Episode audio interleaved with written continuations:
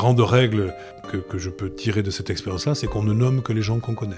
Ben oui, si je dis, ah, j'ai un petit gars qui est super, il s'appelle Brune, etc. Ah ouais, ben, si, personne autour de la table le connaît, peu de chance qu'il soit nommé. Bienvenue dans le fauteuil du manager, le podcast qui va à la rencontre des managers expérimentés qui font la vie des grandes entreprises. Je m'appelle Nicolas Brune et j'ai le plaisir d'accueillir à nouveau Jean-Philippe Combe.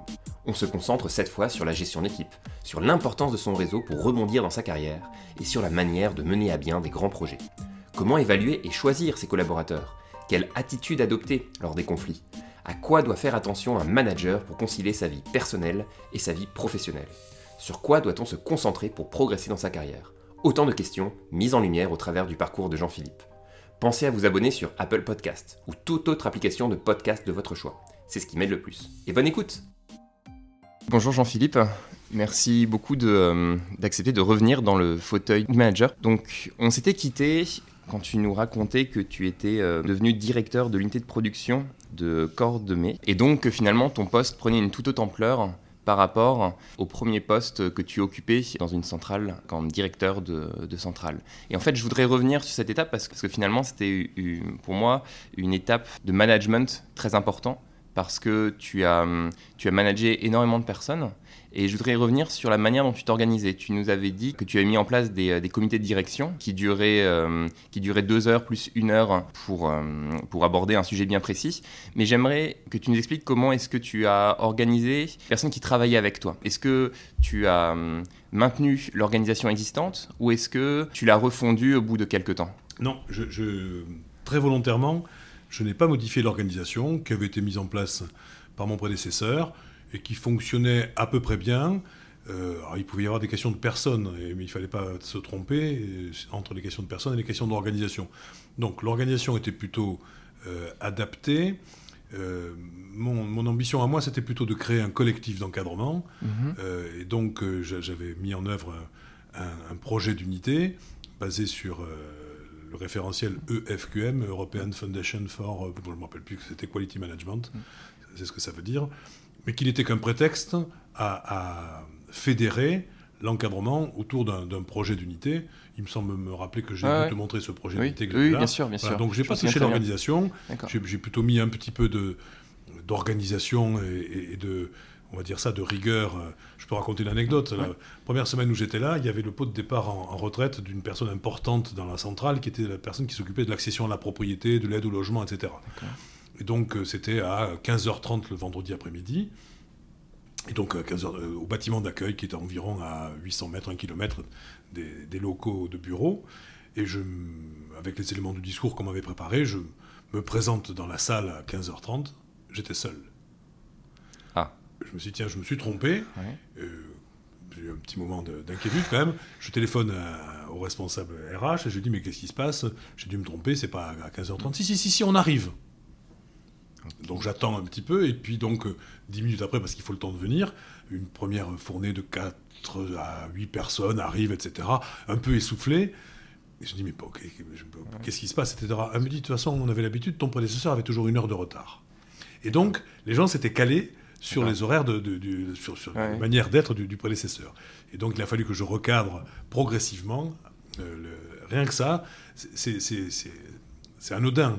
Mais, rien que par ce moyen-là, j'ai réussi à remettre un tout petit peu euh, l'église au milieu du village, mhm. si je peux dire ça comme ça. Et donc la deuxième fois, je leur dis, euh, euh, au bout de dix minutes, j'ai commencé mon discours. les gens sont arrivés pratiquement, mon discours était fini. La troisième fois, j'ai commencé à l'heure. D'accord. Et, les gens à partir là, les gens étaient là. Les gens étaient là. D'accord. Bon, voilà, c'est des petites choses, hein, bien sûr. Mais c'est comme ça qu'on peut arriver parfois à, comment dirais-je, à créer du mouvement ou à donner de meilleures habitudes. Donc non, je n'ai pas touché l'organisation, mais par contre, j'ai élargi, comment dirais-je, la participation euh, de, l'encadrement au sens large, y compris au contremaître, au, sens général, à la discussion de ce sens général, euh, et, à, comment dirais-je, à la transparence, en tout cas c'est ce que j'ai mmh. essayé de faire, du management. je n'ai pas eu que des succès, soyons clairs là-dessus, je n'ai pas dormi tranquille toutes les nuits euh, parce que c'est une centrale difficile. J'ai quand même bénéficié d'un peu de chance parce que c'était au moment où se mettaient en place les lois Aubry avec l'accord sur le temps de travail, la réduction du temps de travail. Donc il y a eu des embauches, je crois que je t'en avais parlé. Mais donc voilà, non, c'est un très bon. Euh, il ne me reste que des bons souvenirs d'une période pourtant difficile. D'accord. Mais en fait, une des une des choses qui, me fait peur si je, si je prends un, poste de management, c'est euh, c'est arriver dans une organisation déjà faite, avoir du mal à trouver ma place, mais surtout euh, ne pas prendre les, les, bonnes décisions au début par rapport aux personnes, entre guillemets. Euh, et je ne sais pas comment, comment tu as géré ça. Alors, je l'ai géré d'une manière assez, assez, assez, assez, amusante, si j'ose dire, parce que quand je suis parti là-bas, on m'a dit Tu as carte blanche. Le patron de l'époque m'a dit Tu as carte blanche, et donc s'il y a des gens qui ne vont pas, tu peux les sortir, etc. On t'aidera. Donc assez rapidement, il y a deux personnes dans le CODIR qui sont des, qui sont des gens bien, il n'y a, a, pas de problème, mais qui ne sont pas complètement adaptés à leur fonction, qui, euh, l'un des deux est un petit peu amorti, on va dire ça comme ça, et, l'autre n'est pas loyal. Et donc je, je, je dis, ben voilà, je, voudrais changer ces deux personnes-là, etc. On m'a dit, oui, oui, il n'y a pas de problème, vas-y, change-les. Mais je dis, il faudrait que vous me donniez des candidats, etc. Donc il a fallu que je me débrouille tout seul. Donc euh, euh, voilà. Mais j'aime pas faire ça. Je, par comment dirais-je, philosophie personnelle, je ne sais pas si c'est de la philosophie ou principe personnel. Je travaille avec les gens en place, ils sont là, c'est pas, je vais pas virer tout le monde pour, faire une équipe à ma dévotion, etc. Faut pas, pour, le coup. Mais là, là il y, avait deux trous dans la raquette qu'il fallait absolument euh, réparer, si j'ose dire. Je, l'ai fait. Il y en a un qui est, euh, que, j'ai mis euh, sur une mission particulière qui, au bout d'un moment, est parti, et l'autre que j'ai vraiment poussé, poussé dans, ailleurs. D'accord. Mais, euh, excuse-moi d'insister un tout petit peu là-dessus. Euh, concrètement, comment ça se passe? Parce qu'en gros, en tant que euh, supérieur, tu leur proposes une autre mission, c'est ça? Ou tu leur dis. Ah ben, j'ai commencé par leur dire que, que ça n'allait pas, qu'ils n'étaient pas adaptés, etc., que c'était pas ce que j'attendais d'eux. Et puis après, donc, on a essayé de trouver ensemble. Il y en a un qui l'a compris très facilement et qui, je, que je crois, ça a libéré. On dira ça comme ça. L'autre était beaucoup plus rétif, dirais-je, mais bon, là, j'ai fait un peu acte hum. d'autorité. D'accord. D'accord, d'accord. Et, j'aimerais aussi euh, parler avec toi de la manière dont tu, euh, dont tu gères les conflits qui ne sont pas forcément avec les gens avec qui tu travailles directement, mais les gens, euh, mais les gens avec qui tes collaborateurs travaillent. parce que ça aussi, c'est une, grande question que j'ai, c'est quand on est, euh, quand on est N plus 2, N plus 3, N plus X, entre guillemets, et qu'on a finalement sous sa responsabilité pas forcément uniquement les gens avec qui on travaille, mais aussi leur propre cercle, euh, comment est-ce qu'on doit se positionner ou comment est-ce qu'on peut se positionner pour faire en sorte que tout marche bien, mais néanmoins que euh, l'organisation soit, soit claire et, et nette mais ça n'a pas grand-chose à voir avec l'organisation, ce que tu dis. Ben, l'organisation, elle est claire et nette. Il y a, il y a des services, il y a des, il y a des, des chefs de service, ils ont euh, des, des, MPL avec eux, ils ont des fonctions d'expertise. Mm. En termes, l'organisation n'est pas véritablement un problème. Il peut arriver qu'elle le soit, mm. mais là, elle ne l'était pas. Après, euh, il faut d'abord souder l'équipe de direction. Mm.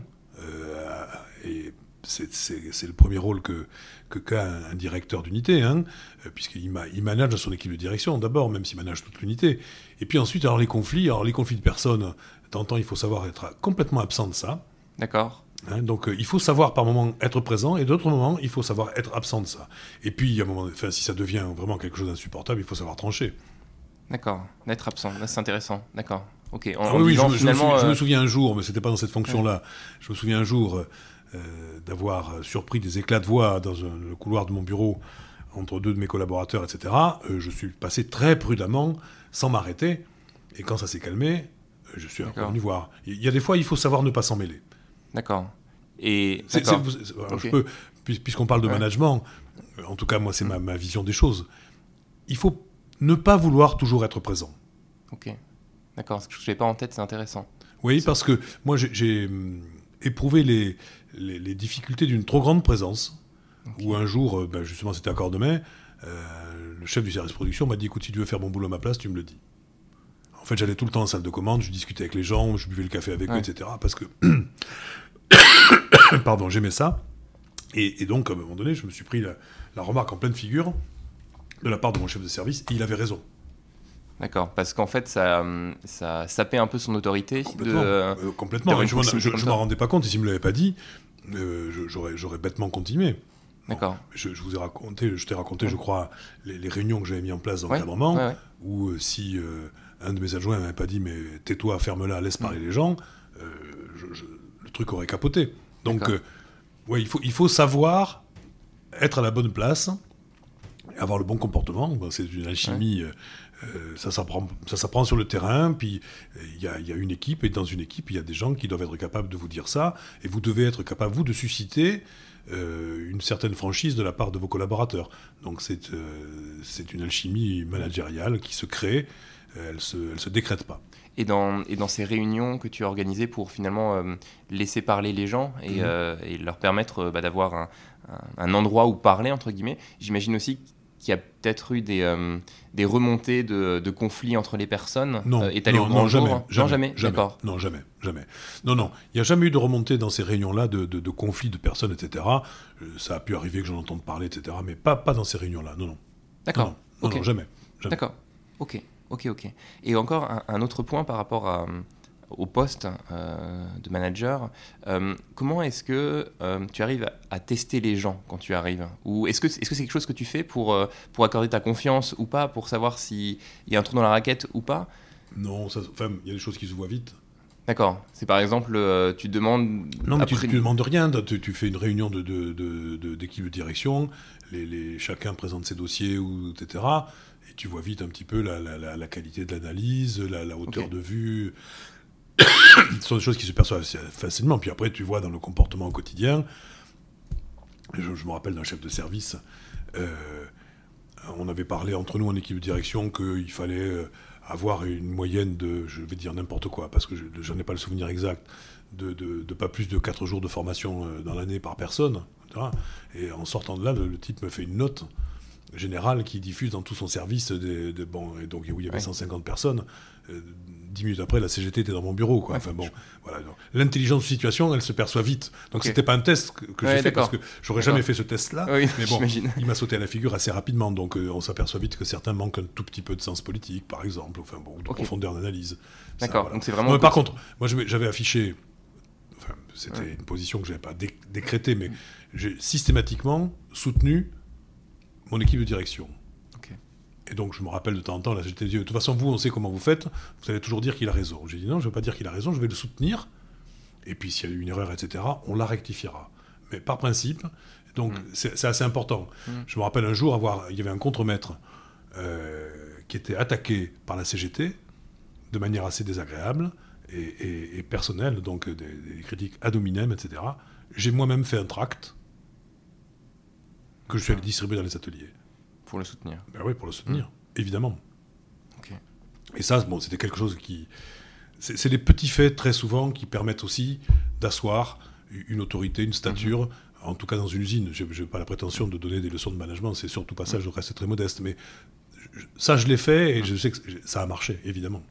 Et euh, par rapport aux deux nouvelles recrues finalement, donc que tu as trouvé pour remplacer euh, les deux personnes qui ne convenaient pas quand tu es euh, quand tu es arrivé dans la centrale. Euh, comment est-ce que tu as fait pour, ou plutôt, est-ce que tu as participé à leur positionnement dans le groupe Par exemple. Tu, en, par exemple, en les présentant en disant bah voilà maintenant, maintenant c'est cette personne qui sera responsable sur ces deux personnes qui sont venues de l'extérieur Hein, de, l'extérieur de, l'usine, mais mm. qui étaient de chez EDF, et qui donc ont pris la fonction. Mais mm. euh, quand je les ai euh, recrutés, parmi d'autres candidats pour euh, l'un des deux, l'autre non, j'avais qu'un seul candidat, je leur ai dit ce que j'attendais d'eux. D'accord. Quel, quel, quel, rôle je voulais mm. qu'ils jouent et quel type de comportement, et je pense en particulier aux responsables RH, où j'ai certainement pas pris le, meilleur, mais j'ai pris un agent d'ambiance. D'accord. J'ai besoin de quelqu'un qui sorte de son bureau, et, qui, impose, qui, impose, les RH partout dans les ateliers, dans les salles de commande et ailleurs. Ce qu'il a d'ailleurs très bien fait. Il a aussi fait des bêtises parce qu'il était un peu éléphant dans un magasin de porcelaine, mais j'avais besoin de ça à ce moment-là, et j'ai la prétention de croire que c'était le bon choix. Et, euh, donc après, euh, charge à lui euh, de, de, faire cette tâche, parce que j'imagine quand par rapport aux équipes qui étaient en dessous des personnes que tu as un peu écartées, c'est pas, forcément un peu, pas un peu, ou que, tu as écarté, que tu as écarté. Euh, ça va être forcément facile euh, de, de, reprendre la place d'une personne qui a été écartée parce que finalement il y a des habitudes qui se sont créées ou oui, mais enfin bon, les, les, choses se passent jamais de manière aussi comment transparente et claire. Mm. je l'ai pas écarté comme ça. Il, bon, il, est parti voguer vers d'autres cieux. On, présente rarement les choses comme mm. je te mets au placard et puis voilà. Mm. Donc les équipes, puis les équipes sont habituées dans des centrales, les gens bougent peu. D'accord. Donc ils sont, ils sont sur le terrain, ils habitent par là, leurs épouses ou leurs conjoints travaillent, etc. Donc ils sont habitués à avoir passé des chefs de service tous les trois ans, etc. D'accord. Donc, il n'y a pas, y a pas eu de traumatisme majeur. Il se trouve que dans un des deux cas, les équipes étaient plutôt soulagées. D'accord, d'accord, d'accord. Et encore une dernière question par rapport à, à l'équipe euh, avec qui tu, travailles directement. Euh, est-ce que, est que tu es toi-même transparent sur tes objectifs pour fixer les leurs ah Je t'ai toujours dit, euh, bah voilà, finalement, il faut qu'il y ait une sorte de ramification. L'objectif du responsable doit être après segmenté en fonction de, euh, des personnes avec qui ils travaillent et, et, que eux aient la vision de ton propre objectif. Ah oui, mais euh, l'objectif n'était pas compliqué. Hein, par rapport dans une centrale, on sait très bien quels sont les objectifs en matière de. c'est la production. oui, mais c'est de la disponibilité de production, c'est de la qualité de production, c'est de la qualité de démarrage à l'appel du, dispatching, etc. C'est euh, de la qualité environnementale. Il y a tout un, ensemble de choses. Ça, c'est très simple. D'accord. Et donc, euh, les gens sont assez naturellement partie prenante à ça. C'est leur métier. En plus, c'est les producteurs. Donc, les producteurs ne se, posent pas trop de questions, pas assez d'ailleurs. Euh, pour eux, leur truc, c'est de produire. Sur on leur dit oui, vous devez produire, mais pas à n'importe quel prix, pas dans n'importe quelle condition. Et surtout, vous devez être là quand on a besoin de vous. Et votre disponibilité même si vous ne fonctionnez pas, est capital pour le système. Donc c'est des choses, alors qu'on sortait d'une époque où c'était de la production de masse. Hein. De masse. Il fallait produire en permanence, peu importe les conditions. Donc on a essayé d'introduire des critères de qualité, des critères économiques, pour pas dire financiers, parce que c'est difficile d'avoir des critères financiers, etc., etc. Et donc voilà, c'est une évolution culturelle. D'accord, d'accord, d'accord. Ok. Et donc...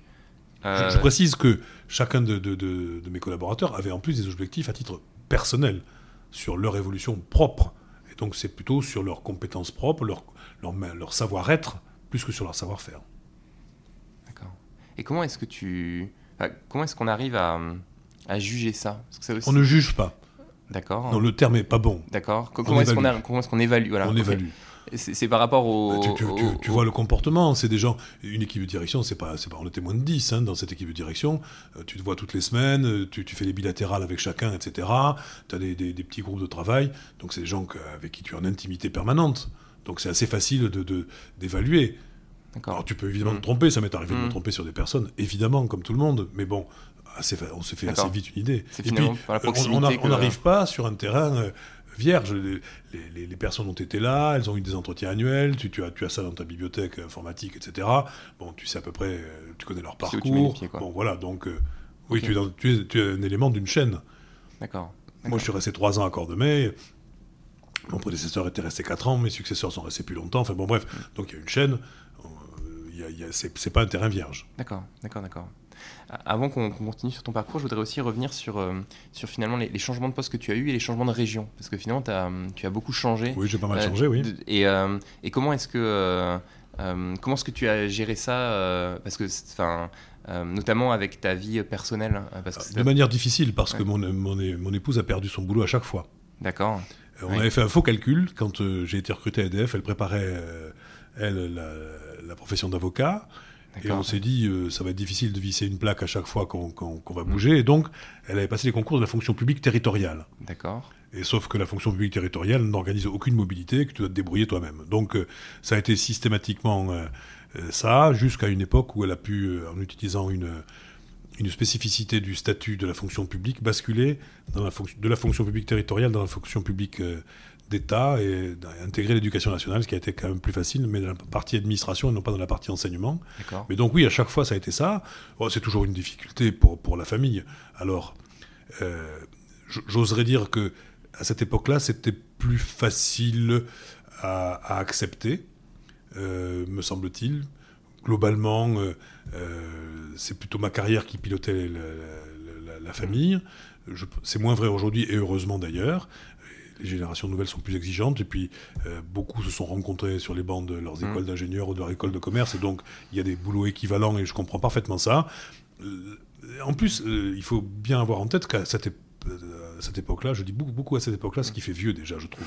Mais la mobilité était véritablement une obligation mmh. et une culture dans l'entreprise.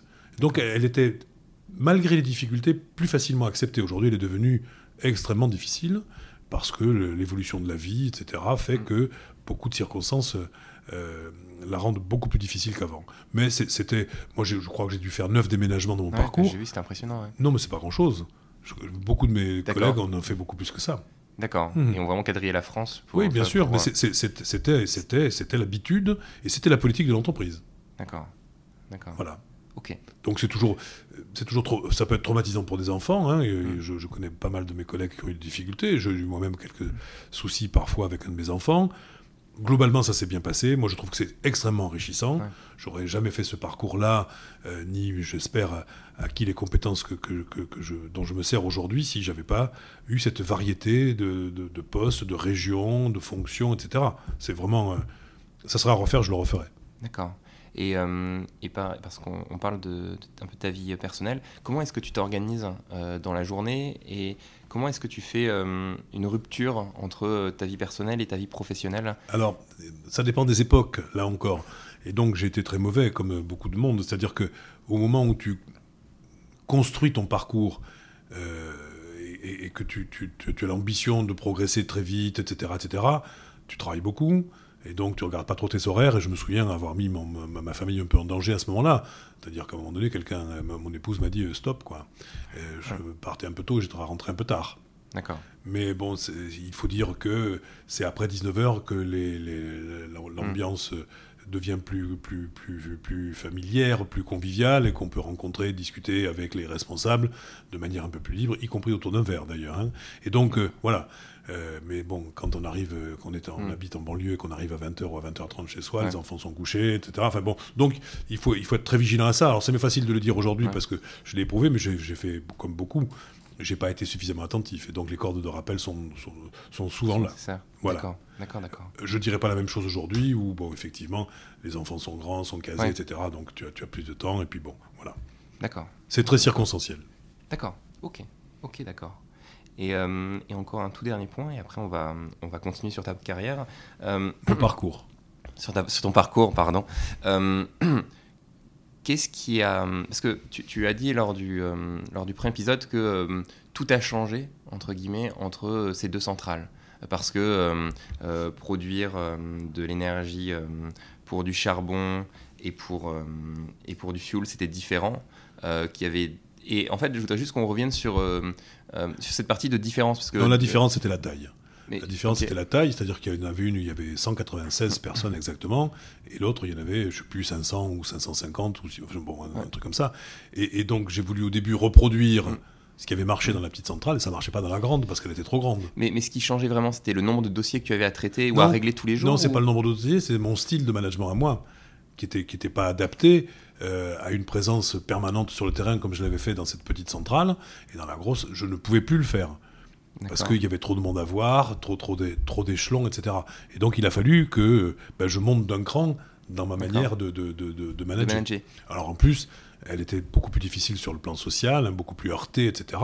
Donc c'était quand même autre chose. Mais la vraie différence, c'était la taille. C'était la taille. Mais donc, mais l'impact sur ton travail au quotidien, c'était, euh, c'était d'utiliser plus de délégation par rapport au management. Ah, non, mais c'était vraiment ça très, très, clairement c'était ça. Il y avait par la force des choses en, raison de la taille de, de, la complexité des, des, des, questions techniques euh, évidemment dont je suis pas un spécialiste. Mm. oui heureusement il y avait il y avait beaucoup de délégations. J'avais un adjoint qui était un, type très efficace. Enfin il y avait un directeur production un directeur maintenance. C'était quand même assez staffé. Et, heureusement, donc il y avait beaucoup de délégations. Il y avait des comités, un comité production, un comité mm. maintenance. Bon, bref, des, des, des, des comités transverses qui, qui faisaient leur, boulot. C'était intéressant, c'était important. Mais euh, moi, dont le style était plutôt un style de présence sur le terrain, mm. euh, j'étais un peu frustré. Il a, il a fallu que je, je m'adapte à cette taille. D'accord, d'accord, d'accord. Ok, ok, très bien, merci. Euh, donc, on arrive en, donc, en 2001. Euh, ça fait trois ans que, que, tu es directeur de cette centrale, un poste qu'a priori tu ne souhaitais pas prendre, euh, qui t'a permis de progresser, mais je refusé plusieurs fois. Effectivement. Et donc là, euh, là, qu'est-ce qui se passe? Est-ce que, j'avais, j'avais dit, j'avais fait savoir que je, bon, ça allait quoi. j'arrivais après sept ans de, de, mandat à la tête de centrale. j'ai dit, moi, je voudrais faire autre chose. Et donc, je, suis contacté en tout début d'année, donc 2001 et on me propose de, devenir délégué régional mhm. d'EDF. Et, j'accepte quasi immédiatement parce que depuis toujours, j'ai envie de cette fonction. Non pas, euh, comment dirais-je, pour le lustre qu'elle peut avoir, etc., mais je, ne supporte pas, depuis que je suis dans cette entreprise, l'esprit de territoire. D'accord. Or, ou ce qu'on appelle les silos. Et or, cette maison, on le sait encore aujourd'hui, mmh. euh, est victime de ce fonctionnement vertical par grande direction, etc., etc., et du manque de coopération, du manque de transversalité entre métiers. Et ça, depuis le début, je l'éprouve. Ça peut paraître surprenant de mmh. dire ça, mais je l'ai toujours éprouvé. Et donc, cette fonction de délégué régional, je l'ai toujours eu en tête. Et quand on me la propose, je l'accepte. Tout de suite, parce que euh, ma volonté, c'est de faire travailler ensemble des métiers différents, mais qui, sur un territoire, ont des enjeux forcément communs. Et comment est-ce que tu finalement tu casses ce silo de, de, point de vue pratique? Mais tu les casses pas ces silos. Tu apprends aux, personnes que au-delà de leur intérêt strict de métier, de, leur propre territoire à eux, il y a un intérêt supérieur mmh. et que la somme des intérêts de chaque métier, eh ben, ce n'est pas l'intérêt majeur, c'est pas l'intérêt collectif. Il y a des intérêts collectifs qui sont supérieurs à ça. Comment tu le fais? Mais je crois qu'on j'avais abordé cette question, mais si, c'est la notion de valeur ajoutée. Quand tu es délégué régional, tu n'es dans, à l'époque, hein, tu n'es dans aucun processus, tu n'as aucun pouvoir. On participe certes à l'évaluation des plans stratégiques des directeurs d'unité de la région, mais tu n'as pas de pouvoir euh, hiérarchique. Hein. Tu n'as que la valeur ajoutée que tu apportes aux dirigeants d'entités du groupe. À l'époque, c'est uniquement de, de, la maison EDF, il n'y a pas de filiale sur place. Euh, et, donc, le service que tu leur rends, qu'est-ce que tu leur apportes? Tu leur, ouvres, tu leur ouvres des portes auprès euh, des préfets de région, des préfets, des autorités euh, régionales, etc. tu, tu, tu, fais avancer des dossiers, etc. Et bon, et ça, et ça c'est assez important. Tu fais de la coordination interne. On, faisait beaucoup ça. On organisait des événements d'intégration régionale avec les unités locales. Voilà. Dans, un, sur un territoire régional, les interlocuteurs externes, élus, consulaires, représentants des métiers, etc., euh, euh, administration, préfet, c'est toujours les mêmes. Mmh. Et donc si tu vas les attaquer chaque fois de manière différente, soit parce que tu as la casquette distribution, ou que tu as la casquette transport, ou que tu as la casquette hydraulique, etc., etc., c'est une catastrophe ils entendent 10 discours. D'ailleurs, en général, ils essaient d'avoir 10 subventions, et souvent ils les ont.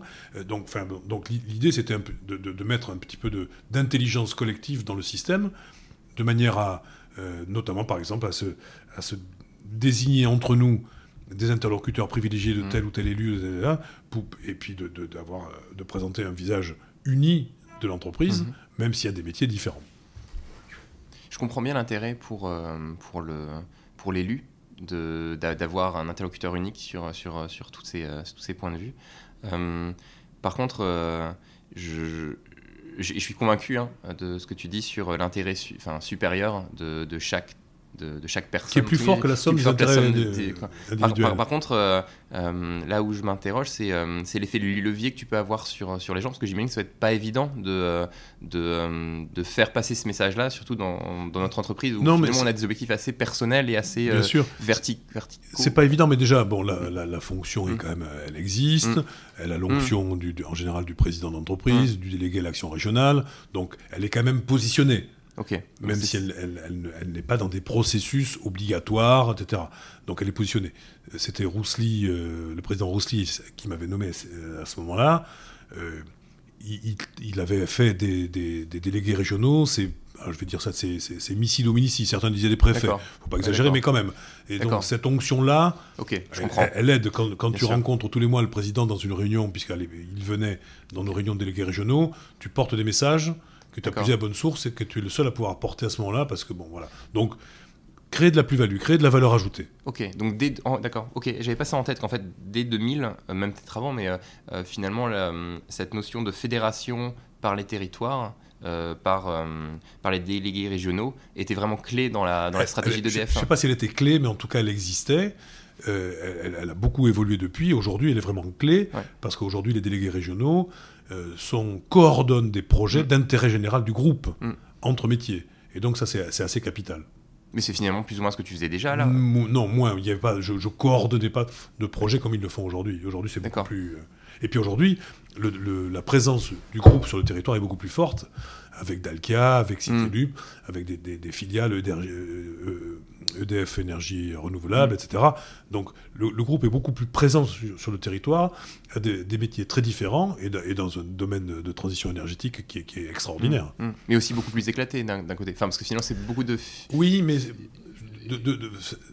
il est à la fois plus éclaté et plus interdépendant. Aujourd'hui, tu vends plus de l'électricité à quelqu'un comme ça, brut. Il faut mettre du service autour. Mhm. Et quand tu viens, tu viens avec Citélum, tu viens avec Dalkia, tu viens avec euh, Sowi, je dis n'importe quoi, hein, mhm. ou avec Netsynergy, avec Edelia. Tu, amènes quelque chose et tu, amènes la force du groupe. Et ça, c'est important. Et donc là, je, je pense que la mission du délégué régional était encore plus forte qu'avant. Oui, d'accord. Oui, un vrai rôle de chef d'orchestre pour arriver à. Alors, c'est pas un rôle de chef d'orchestre permanent, mhm. c'est un rôle de chef d'orchestre sur, les projets qualifiés importants par le groupe. D'accord, d'accord, d'accord. Est-ce que ça, par rapport à ta carrière, ça te fait une, sorte de respiration, comme on en avait parlé ah ou, euh, ah Non, c'est une vraie respiration. Enfin, euh, un petit peu à l'écart du dialogue social permanent et, un peu costaud euh, que je devais pratiquer en centrale thermique et puis euh, une ouverture sur l'externe. Alors que j'avais déjà à, Cordemais, puisque on avait créé une, association des industriels de l'estuaire avec quelques gros industriels, ça c'était plutôt sympa.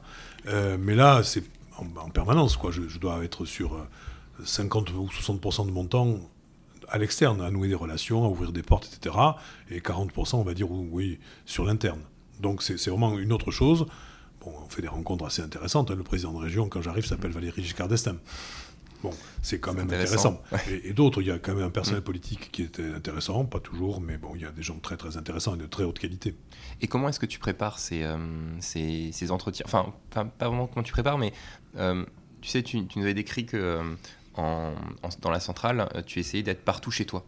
et finalement, c'était vraiment très important pour, pour, Alors, il ne faut pas se tromper. En Auvergne, j'étais pas chez moi, j'étais chez eux. Et donc je n'ai jamais fait semblant d'être chez moi. Oui. Par contre, j'ai eu en permanence la volonté d'incarner le groupe. Hmm. D'accord. Et d'incarner. Alors je dis, je dis le groupe, peut-être que c'est excessif de dire ça parce que à ce moment-là on ne disait pas beaucoup le groupe. Euh, on était encore un épique, hein, 2001, 2005. J'y suis resté, on, on, a changé en 2004. Donc je voulais incarner EDF. Et quand j'arrivais quelque part, il était important que les gens disent c'est Monsieur EDF. D'accord. D'autant qu'il y avait ton objectif. Oui, d'autant qu'à l'époque, il y avait euh, sur place un directeur d'unité de distribution qui était à la fois délégué régional gaz et qui lui défendait plutôt les intérêts de Gaz de France. Et donc, euh, on se tirait déjà un petit peu la bourre avec nos, cousins. Euh, enfin, qui étaient à l'époque, qui n'étaient pas nos cousins, qui étaient quasi mmh. notre demi-frère. Mmh. Et donc, c'était, c'était pas simple. Donc, je, je voulais incarner ça. D'accord, d'accord, d'accord. Et après, les, les leviers que tu avais pour, euh, euh, pour dialoguer avec, avec les, les politiques. Euh, donc effectivement, c'est de représenter EDF, mais est-ce que par exemple il y avait une fondation EDF comme ce qui existe actuellement Mais la fondation EDF existe déjà, et bien sûr, j'ai beaucoup travaillé avec la fondation pour aider des associations mhm. d'aide au retour à l'emploi, les associations en vie, etc. Mhm. Alors je suis devenu, euh, mais beaucoup de mes collègues euh, l'étaient et le sont toujours aujourd'hui, conseiller économique et social régional. Enfin bon, on, on, fait de l'entrisme. J'étais le trésorier de euh, de, l'école d'ingénieurs créée par Michelin, l'IFMA, euh, à Clermont-Ferrand, dont le patron était mm. Édouard Michelin. Enfin bon, bref. Donc, notre richesse là, c'est pas l'argent, on a très mm. peu dans la délégation régionale, c'est le temps. C'est le temps et c'est la qualité euh, de matière grise qu'on peut mettre à la disposition des divers intervenants dans le développement économique d'une région. Et ça, j'imagine que ça se fait petit à petit parce que quand tu. Est-ce que, est que, comme dans. Oui, ça, se fait petit à petit parce qu'il faut, il faut connaître les gens. Mais dès qu'on arrive, on est délégué régional, on, est, on est de toutes les sauteries, on est invité à tous les, tous les machins, les trucs, etc. Bon, voilà. Donc, euh, après, eh ben, il, faut, il, faut, il, faut, il faut se faire accepter, il faut, il faut, être, il faut à la fois être, euh, comment dirais-je, modeste, et en même temps avoir cette volonté d'incarner euh, le hmm. groupe et une, vraie présence et une, un vrai sens politique de la participation du groupe au développement d'une région, à sa juste place. Ok, ok. Il ne faut pas être dupe des intérêts de certains élus qui, euh, eux, ont leurs propres objectifs euh, liés à, la durée de leur mandat.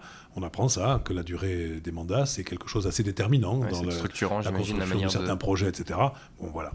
D'accord, d'accord, d'accord, intéressant. Euh, et donc tu fais ça pendant 4 ans. Oui.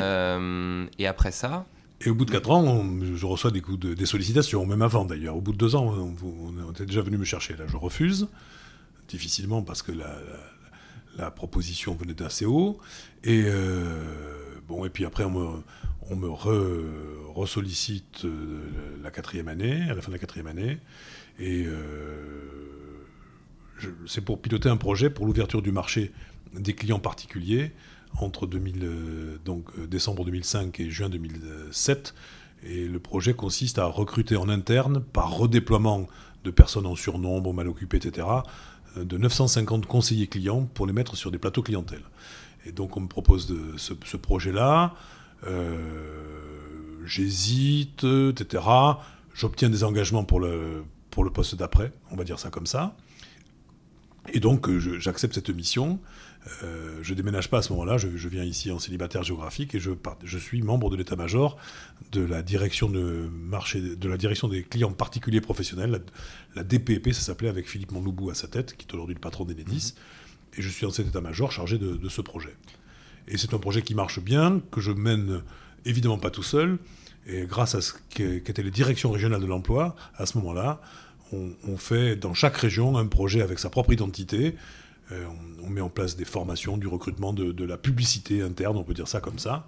Je me rappelle du slogan, c'était vous voulez changer d'air, changer de métier. Euh, parce qu'attirer des gens vers le plateau clientèle, ce c'était pas bah le métier le plus attractif qui soit à l'époque.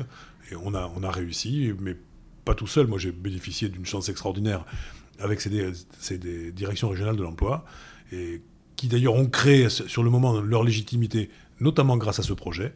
Et donc ça a bien fonctionné, si bien que mon objectif était de 950 personnes pour le mois de juin, juillet 2007, et euh, à, Pâques, c'était fini.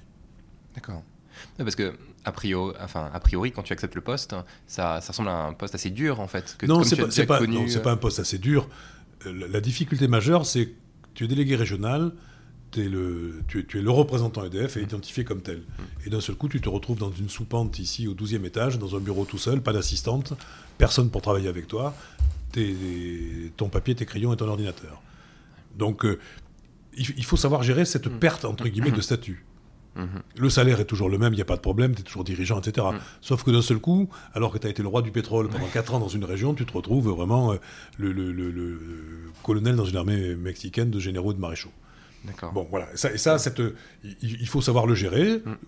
Ça n'a pas été très difficile, je ne vais pas me faire plaindre, mais quand même c'est surprenant au départ, c'est complètement autre chose. Quoi, hein. Mais en même temps, ça a la vertu d'éviter de prendre la grosse tête. c'est vrai que pour l'humilité. Ah, pour euh, l'humilité, c'est très très bon. Très, très bon.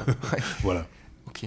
Et tu avais en tête le poste suivant? Ah, Je l'avais non seulement en tête, mais je l'avais quasiment négocié. Sauf que, pour des raisons très personnelles, euh, j'ai délié, si je peux dire ça comme ça, l'entreprise de cet engagement, puisque euh, je, je, ne voulais plus de ce poste-là qui était dans une géographie particulière. Et en plus, il faut avoir en tête qu'au même moment, l'âge de la retraite, d'un seul coup, est repoussé, et de 60 ans, tu passes à 65 ans. Et donc, c'est une autre vision de la fin de, mon mm. parcours, ou de la suite de mon parcours, je voudrais dire, qui, s'impose. Alors que ce poste-là, je le voyais comme un dernier poste, pratiquement. Hein. Et donc, évidemment, bon, et je me retrouve sans rien donc, euh, mais rien, je finis ma mission, je, je, commence à m'ennuyer un peu le, le, le, second trimestre 2007 où j'ai plus grand chose à faire, donc je, vais chercher quelques, quelques missions, j'en ai fait quelques-unes intéressantes d'ailleurs pour le compte de cette direction du marché, mais bon, donc euh, j'ai pas beaucoup de visibilité. Et puis il se trouve que sur le parvis, je rencontre un de mes anciens collègues de, de, Clermont-Ferrand qui est chargé d'un projet assez intéressant, qui est celui de créer euh, ce qu'on a appelé la direction des services partagés et qui me dit écoute, je suis tout seul, si, si tu veux venir avec moi, euh, je cherche quelqu'un qui, qui, prendrait en charge les futurs RH, la concertation sociale pour créer ce truc-là. Banco. Et donc je le suis, Et pendant un an et demi, je, vais travailler avec lui, puis progressivement d'autres personnes. Au début, on était trois. Hein. Lui, son collaborateur direct et moi. Et on va créer donc la direction de services partagés qu'on a mis en place pour le 1er janvier 2009, qui était la cible, et, qui, a, qui, a, été créé, qui a fonctionné. Donc j'ai participé évidemment à, la concertation sociale, à la construction du dossier qui est passé en CCE. Et, voilà, c'était une étape assez, assez intéressante. Euh, elle était, euh, comment dirais-je, assez euh, exaltante parce qu'on construisait quelque chose qui n'avait jamais existé. Ça n'a pas été toujours facile parce que il existait des entités, notamment du côté de la production, qui faisaient la même chose et qu'il a fallu un petit peu faire évoluer, voire même euh, dépecer. Donc ça a parfois été assez conflictuel. Il a fallu organiser quelques, quelques dîners ou déjeuners rituels de manière à apaiser les, relations. C'était très intéressant. Voilà. Et puis, euh, je devais devenir le DRH. J'ai été nommé DRH de cette direction, mais je n'ai pas exercé la fonction en raison d'un désaccord euh, avec la, personne avec qui j'avais mhm. travaillé, mais on s'est quitté bons amis, il n'y a pas de problème, mhm. mais il n'avait pas obtenu ce que je lui avais demandé pour moi. Euh, et donc, euh, on s'est quitté bons amis, et là, on m'a. Un gestionnaire de carrière, qui a d'ailleurs été un de mes prédécesseurs, m'a proposé une rencontre avec le directeur de SEI, Système énergétique insulaire. Je ne savais pas trop ce que c'était. Je ne savais pas du tout ce que c'était, même on peut le dire. Donc, je, suis allé voir ce directeur, ce dirigeant qui, s'appelait Henri Lafontaine, et euh, qui recherchait un, animal un peu curieux, à deux têtes, puisqu'il voulait à la fois un RH, mais qui connaisse la production. Parce que le, sortant, qui était un, ancien patron de centrale nucléaire, euh, avait été euh, donc un homme de la production, et le RH, et il y avait des question de performance de la production importante à SEI. J'ai un entretien avec Henri Lafontaine et à la fin de l'entretien, il me dit ben, Ok, vous commencez le 1er janvier. Et donc, le 1er janvier 2009, ou le 2 janvier, je, prends ma fonction de, responsable RH et patron du programme performance production de SEI. Ok, deux casquettes. Et deux casquettes, et je me suis éclaté.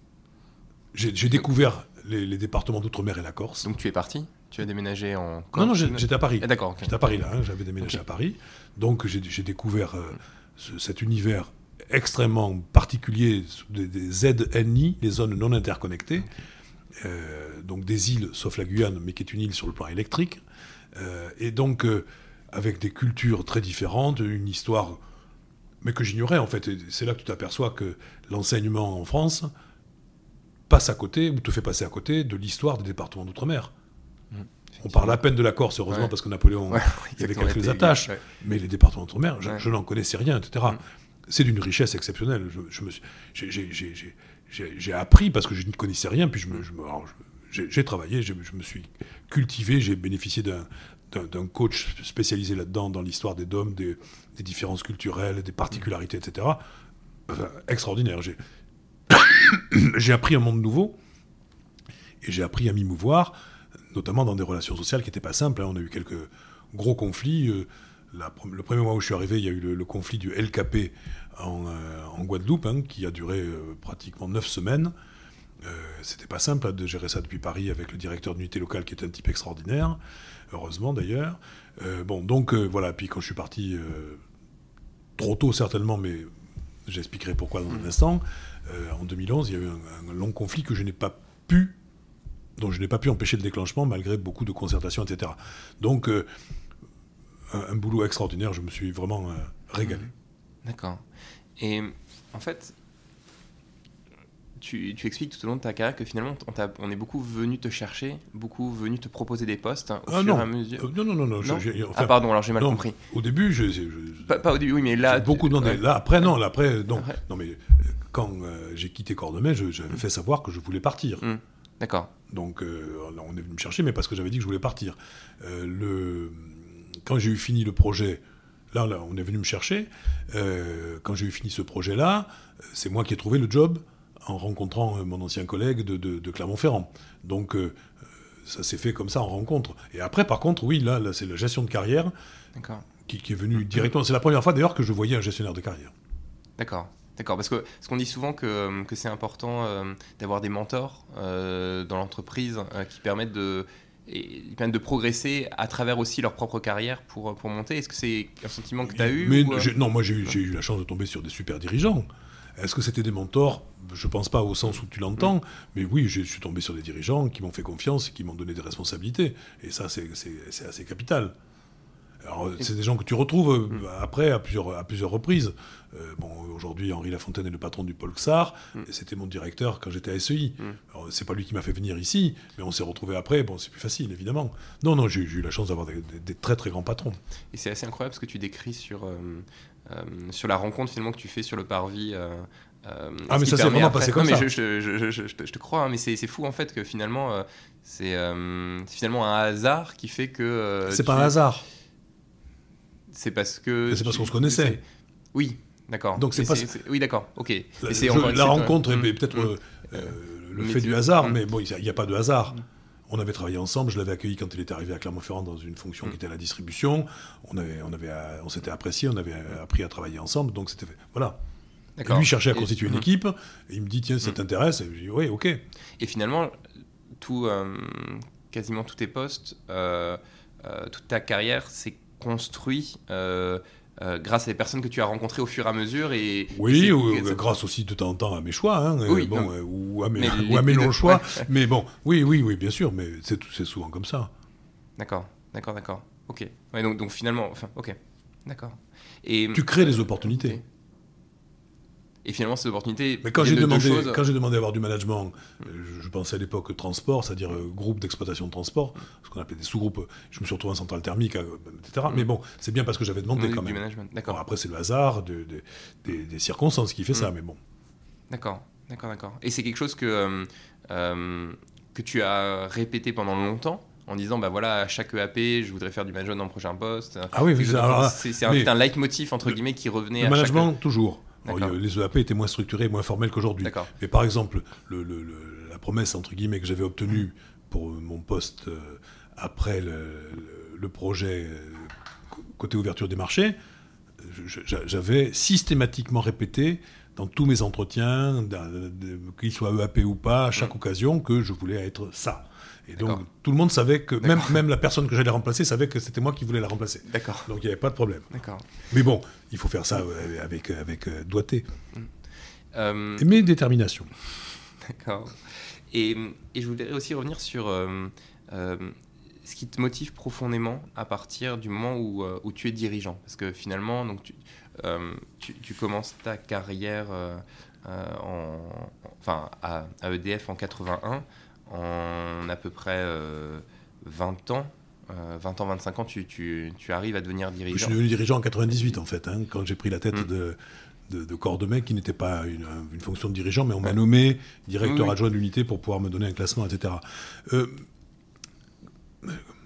j'ai jamais pensé, ou enfin, à ce moment-là, j'ai jamais pensé à dirigeant. C'est-à-dire classement, Détroit, etc. D'abord, ça n'existait pas. À l'époque, on n'appelait pas ça comme ça. Euh, j'ai plutôt pensé responsabilité. D'accord. Je, t'ai dit, je crois, la dernière mmh. fois, et à un moment donné, je me suis dit, je veux être directeur d'unité. Mmh. J'ai eu cette forme de déclic, alors parce que j'ai vu, j'en ai vu d'autres, mmh. etc. Donc, l'ambition est venue en avançant. Bon, bon j'avais quand même fait de bonnes études, etc. Je ne voulais pas non plus faire n'importe quoi.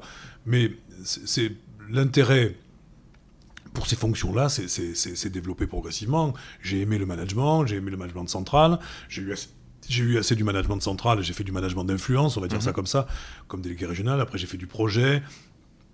Donc, c'est une volonté d'être le plus près possible des manettes, avoir des responsabilités. Bon, j'ai commencé à penser dirigeant quand euh, euh, je, me suis dit, tiens, j'aimerais bien devenir dirigeant de dirigeant. D'accord. Ce, ce, que je suis aujourd'hui depuis que j'ai quitté SEI. Bon, là, effectivement, il y a un classement qui est associé, etc. Oui, là, c'est devenu une, ambition réelle. Mais je ne l'avais pas exprimé comme ça. Je, l'exprimais en je veux être directeur d'unité. Je ne me demandais pas combien c'était payé ni rien. Mmh. D'ailleurs, on ne se posait pas la question à l'époque là. On acceptait les postes on disait après combien je vais avoir? Ah ben mon vieux, c'est comme ça. Bon, d'accord, ok. C'est un peu moins vrai aujourd'hui. Mais voilà.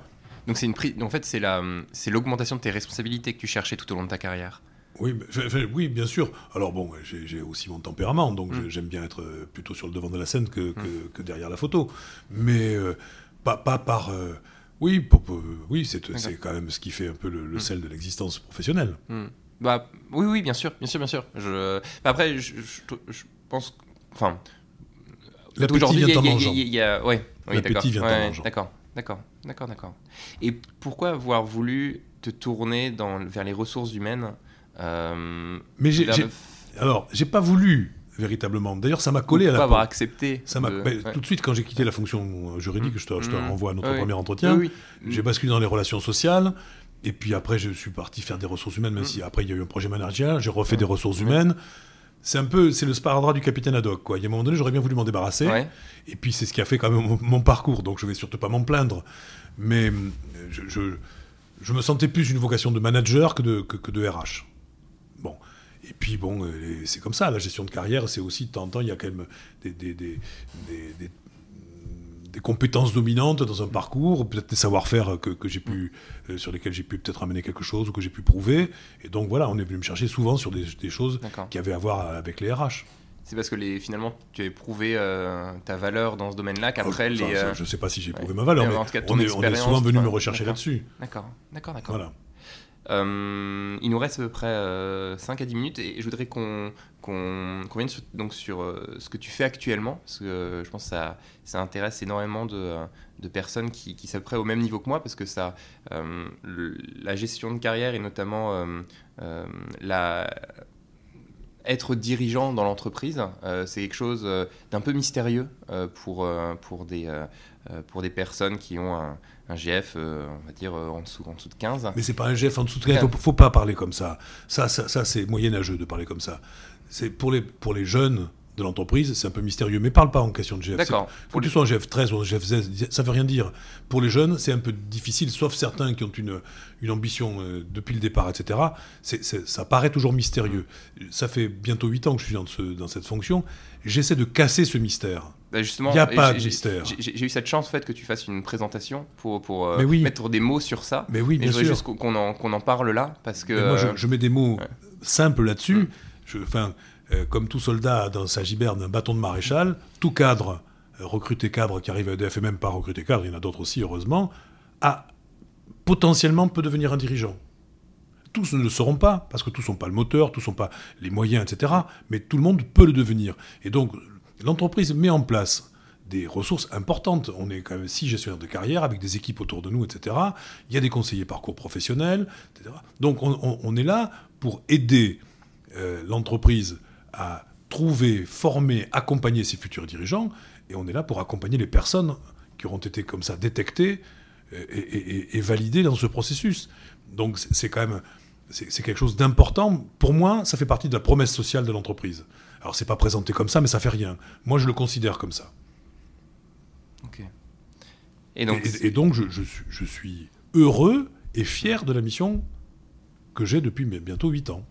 Et donc cette mission, elle, elle consiste à gérer la carrière ou aider à la gestion. C'est pas gérer, moi je gère pas de carrière. Ok, ou aider à la gestion de carrière. ma première mission, c'est de trouver et d'accompagner les futurs dirigeants d'entreprise. D'accord. C'est ça qu'on me demande. Et donc je vais piloter les processus de détection qui vont aller jusqu'à l'assessment, et ensuite je vais accompagner les parcours. D'accord? Mais je ne gère pas des parcours, je les accompagne je donne des conseils si on me vient me les solliciter, je, donne, je fais miroir par rapport à des projets, etc. J'essaie de mettre des personnes en présence d'offres qui leur correspondent ou qui les exposent euh, de, manière à les faire grandir, etc. Mais je ne gère pas de carrière. Mhm. même si on dit que je suis un gestionnaire de carrière, je suis un accompagnateur. D'accord, parce que chaque personne gère sa propre carrière. Et, je suis aussi, quelque part, modestement, un conseiller de dirigeant. Et justement, par rapport à, par rapport à, cette partie de, ton travail. Euh, ça consiste aussi après à mettre en relation des dirigeants sur, euh, sur des, ou ah, par rapport à des postes ou des. Euh, Un gestionnaire de carrière, il a dans, dans, dans, les, tâches qui, qui, lui incombent l'élaboration de tables de succession pour les, pour les postes de dirigeants. Il ne le fait pas tout seul. Il le fait d'abord avec ses collègues et sa responsable, puis il le fait avec son patron du pôle XAR. Euh, Henri Lafontaine en l'occurrence. Donc derrière, on fait des tables de succession, donc on fait connaître des gens. Euh, j'organise des déjeuners autour d'Henri Lafontaine tous les mois avec des talents ou, des thématiques sur, euh, par exemple, le, projet ou la méthode agile et autres, pour lui faire rencontrer les gens, pour qu'ils les connaissent, etc. Et ce sont en général des talents, de manière à ce que eux puissent se présenter et lui puisse les connaître. Donc il y, a ça, Et puis après, je vais avoir des, personnes viennent me voir en disant ben voilà, je suis en fin de mandat, j'aimerais faire ceci, etc. Non, tu, tu, ferais mieux de faire ça maintenant, etc. Ben, c'est un dialogue. Je, ne décide jamais rien. La seule chose que je peux décider, c'est de ne pas, c'est d'envoyer ou de ne pas envoyer quelqu'un à l'assessment. Parce qu'in fine, c'est moi qui vais me prononcer au terme du processus. Mais sinon, je mets des gens en présence d'offres, jamais un seul. Je ne, depuis que je fais ce, travail, je n'ai jamais envoyé qu'un seul candidat. Je mets les gens en concurrence, c'est assez, normal. Il faut que le management ait la possibilité de choisir. Mhm. Et puis j'essaie d'accompagner au mieux en, faisant valoir euh, aux, personnes l'intérêt de telle ou telle fonction, de telle ou telle direction, etc. Et qu'est-ce que tu pourrais conseiller à, un jeune donc justement qui, veut progresser dans, l'entreprise euh, D'être acteur de son parcours, de ne pas rester les deux pieds dans le même sabot, d'avoir la tête un peu au-dessus du, au-dessus de la mêlée, de regarder ce qui se passe, de s'intéresser, de, d'avoir des contacts, de, de, de, de, sortir de son bureau. D'abord, le premier conseil, c'est réussir son boulot. Mhm. Être performant dans son boulot. Il n'y a, pas, y a, pas, y a pas de secret, ça passe par là. Et, et de là, tout est possible, mais il ne faut, faut pas attendre que ça tombe.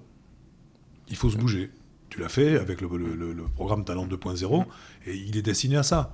Il est destiné à donner à, toutes les personnes la possibilité de faire reconnaître leur, leur, talent, leur qualité. Et est-ce que tu, est -ce que tu fais là sur le podcast Je trouve ça génial.